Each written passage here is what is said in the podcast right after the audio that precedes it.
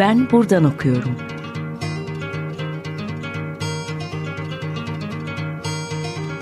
Edebiyat ve başka şeyler.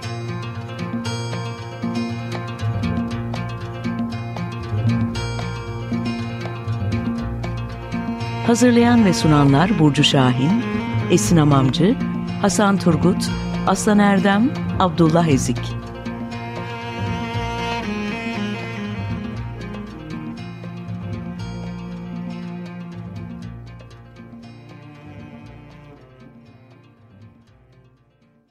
Merhaba, 95.0 Açık Radyo'da Ben Buradan Okuyorum başladı. Ben Aslan Erdem.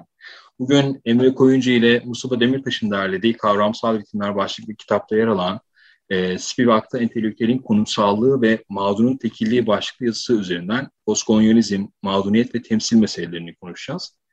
Emre hoş geldin. Hoş bulduk, teşekkürler. Ee, başlamadan önce çok kısa Emre Koyuncu'dan bahsedeyim. Ee, Emre doktora derecesini 2014 yılında Purdue Üniversitesi'nden aldı. Yayınları başta hayvan çalışmaları olmak üzere çeşitli yönleriyle Foucault, Deleuze ve Spinoza düşüncesine yoğunlaşıyor. Bu sahada çeşitli çevirileri de mevcut. Ee, kendisi halen Ankara Üniversitesi'nde felsefe bölümünde öğretim üyesi olarak çalışıyor. Ee, Emre, bildiğin gibi postkolonyalizmle ilgili tartışmalar son yıllarda Türkiye'de de yoğunlaşmaya başladı. Gerek çeviri gerekse telif eserler sayesinde bu kavramla ilgili Türkçe'de bir kitaplık oluşuyor yavaş yavaş sanıyorum. Ee, kavram ve etrafında gelişen tartışmalar çok boyutlu, çok katmanlı esasen ama biz burada bugün Mustafa Demirtaş'ın derlediği kavramsal ritimlerdeki yazım meselesiyle gezeceğimiz düşünsel sahayı şöyle bir görelim istiyorum. Postkolonyalizmi nasıl tanımlamalıyız kısaca? Ee, bu kavram hangi deneyimlerin, hangi tartışmaların neticesinde ortaya çıktı ve düşünce sahasında kendisine nasıl bir alan açtı? Ee, postkolonyalizm ya da postkolonyal kuram e, eleştirel bir külliyat aslında. Bilhassa İkinci Dünya Savaşı'ndan ve Hindistan'ın da bağımsızlığını kazanmasından sonra e, sömürgeleştirilmiş ülkelerdeki e, yazarlar, aktivistler, akademisyenler e, bu sömürge e, döneminin e, mirasıyla yüzleşmeye e, başladılar. E, bu elbette tabii ki kendi içerisinde e, sömürgenin bütünüyle sona erdiği anlamına gelmiyor. Bu çalışma, bu eleştirel külliyat aynı zamanda e, sömürgeleştirmenin yeni taktiklerinin, yeni stratejilerinin de ifşa edilmesini e, içeriyor. Ama elbette yaşanan gerçekliği, o yaşantıyı da anlamak, e, o sömürge döneminin e, sömürgeleştirilmiş e, halklar üzerindeki tahribatını daha iyi anlamak, hem zihinsel, bazen de fiziksel tahribatını anlamak e, ve bu süreçleri aslında incelemek e, amacı taşıyan metinler ürettiler e, bu yazarlar, aktivistler ve akademisyenler. Bir hesaplaşma olduğunu söyledim. Neyle hesaplaşıyorlar bu yazarlar?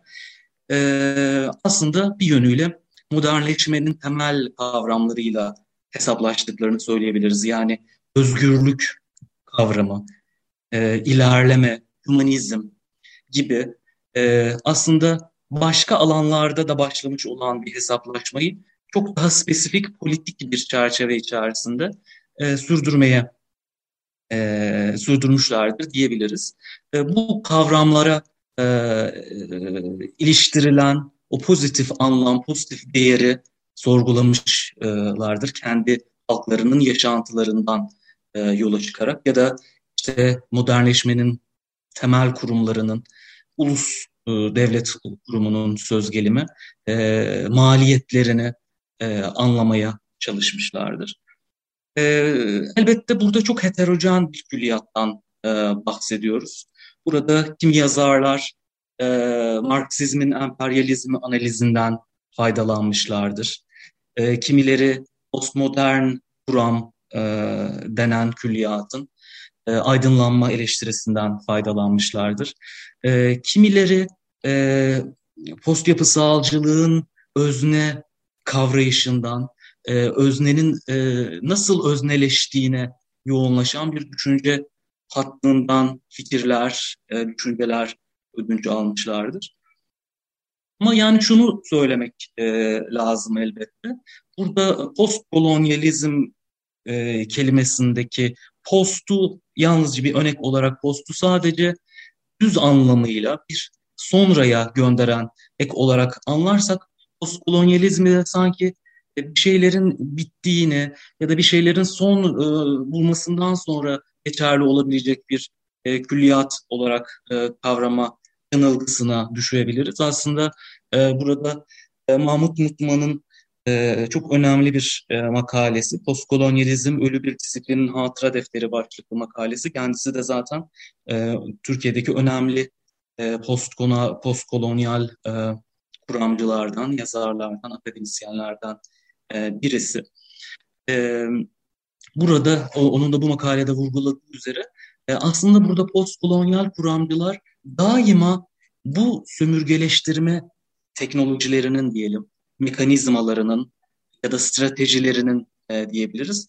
Nasıl örüldüğü, nasıl e, oluştuğu, ortaya çıktığını anlamak için yani belli bir soy bilimsel araştırma e, yapabilmek için aslında hep bir önceye e, giderler. Bunun koşullarını anlamaya da giderler. Koşulların e, anlaşılması bir tür önceye gitmeyi aslında hep gerektirir e, diyebiliriz. Bu açıdan e, kapsamının e, son derece geniş olduğunu teslim etmemiz gerekiyor postkolonyal kuramın. E, ben e, bu metinde bahsettiğin metinde e, Spivak açısından e, postkolonyal e, kuramı Spivak'ın durduğu, e, aldığı pozisyon üzerinden e, takdim etmeye çalıştım. E, Spivak e, Derrida'nın e, dramatoloji eserini e, çevirmesiyle e, ünlü. İlk kez o dönemde daha genç bir akademisyenle e, genç bir akademisyenken yaptığı bu çeviriyle e, adından e, söz ettiriyor aslında uluslararası akademi çevrelerinde. Ancak daha sonra ilk kez 1983 yılında bir konferansta sunduğu Madun Konuşabilir mi metni gerçekten bugün postkolonyal kuram açısından bir temel bir kaynak.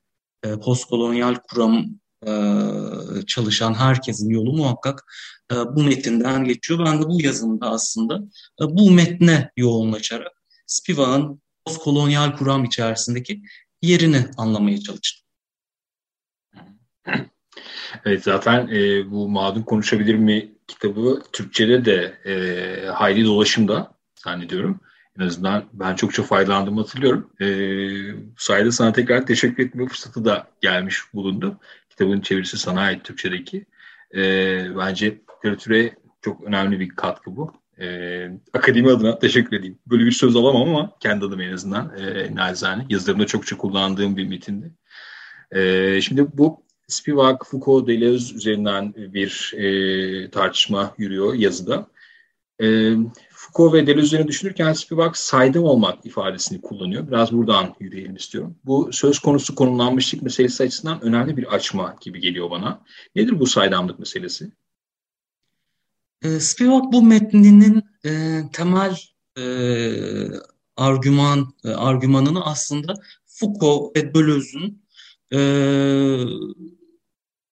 kendi kuramlarını ortaya koyarken, formülleştirirken, çeşitli tarihsel ve siyasi analizler yaparken aslında kendilerinin e, belli bir e, e, siyasi ortam içerisinde konumlanmış olduklarını, bu siyasi ortamın onlara, onların hanesine yazdığı kimi avantajları kullanmaya devam ettiklerinin farkında olmadıklarını söyler. E, makalenin açılışı da zaten bu vurguyla e, e, yapılır.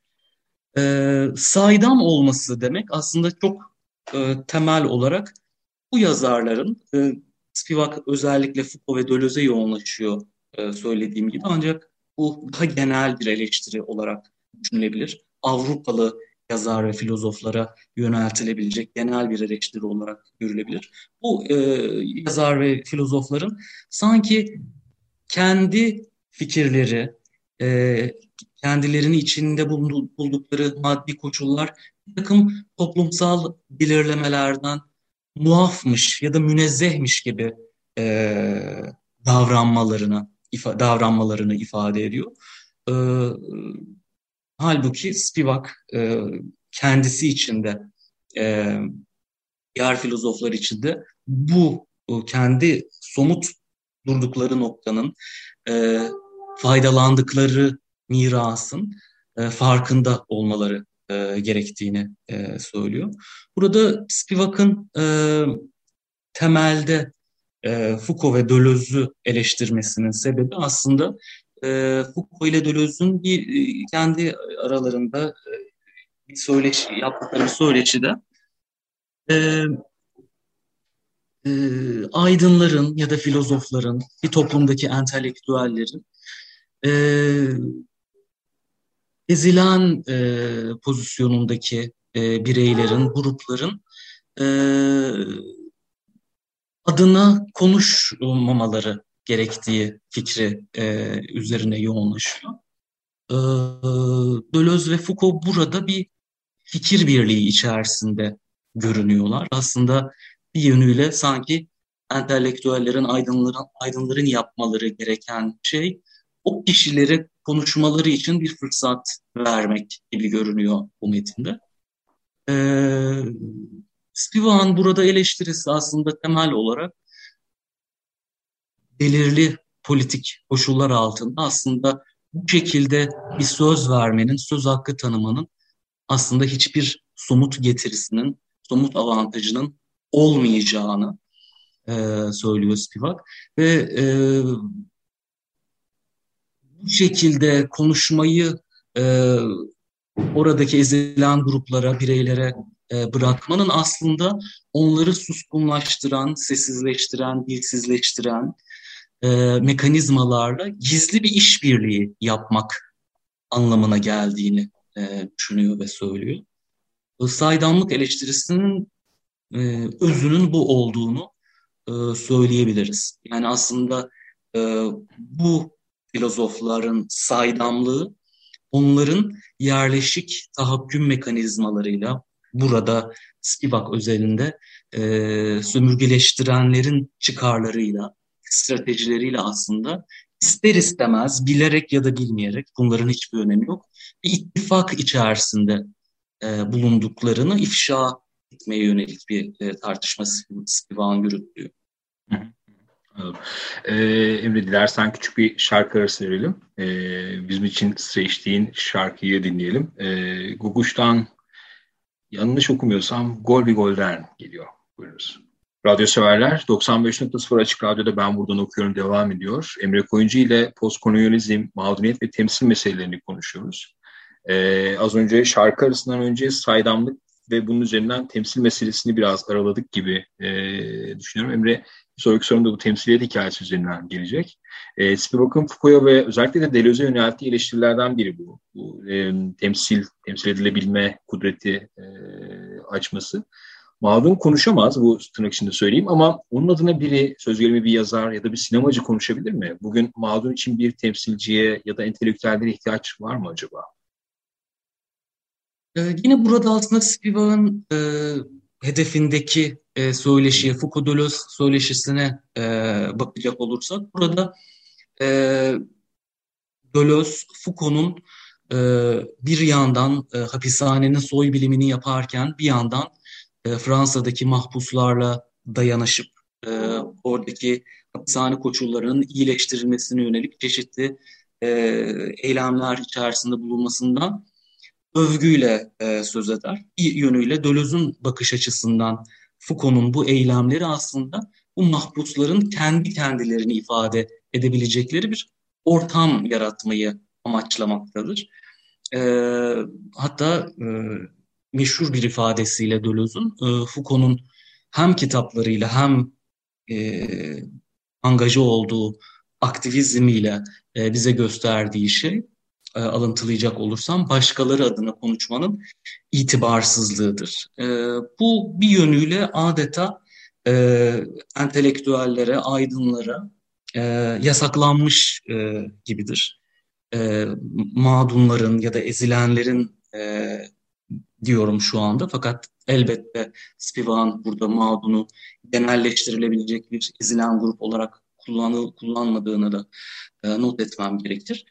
E, fakat bu bağlamda şunu e, söyleyebiliriz. Foucault, e, Spivak da aslında burada Foucault'a ve Deleuze'e yönelttiği eleştirilerde e, hem Foucault'un hem Deleuze'ün e, pratiği, praksisi ya da basitçe teorinin hizmetinde teoriyi belirli sahalarda uygulamaya dökmekle yetinen, yaratıcı olmayan bir faaliyet gibi kavramadıklarını e, e, gösterdiklerini söyler ve bunu takdir eder. E, teoriyle pratik arasında e, banal bir karşıtlık kurmazlar e, bu her iki e, filozofta. Ancak bu filozofların yaptığı hata Spivak'a göre e, halkları sömürgeleştirme mekanizmalarının, stratejilerinin mağduru olmuş ve zihinsel olarak mağduru olmuş bu halkların bir şekilde daima Spivak'ın deyimiyle söylüyorum siyaseten uyanık olduklarını e, varsaymaktır. E, sanki bu halklar ya da bu halklar e, bu halkların entelektüelleri, aydınları e, daima e, isteseler ya da onlara fırsat verilirse e, yaşadıklarını e, oldukluğu gibi anlatabilecek e, ya da e, bu e, sömürgeleştirme mekanizmalarını, stratejilerini e, kolaylıkla ifşa edebileceklermiş gibi e, düşündüklerini, davrandıklarını e, söyler e, Deleuze ve Foucault'un. E,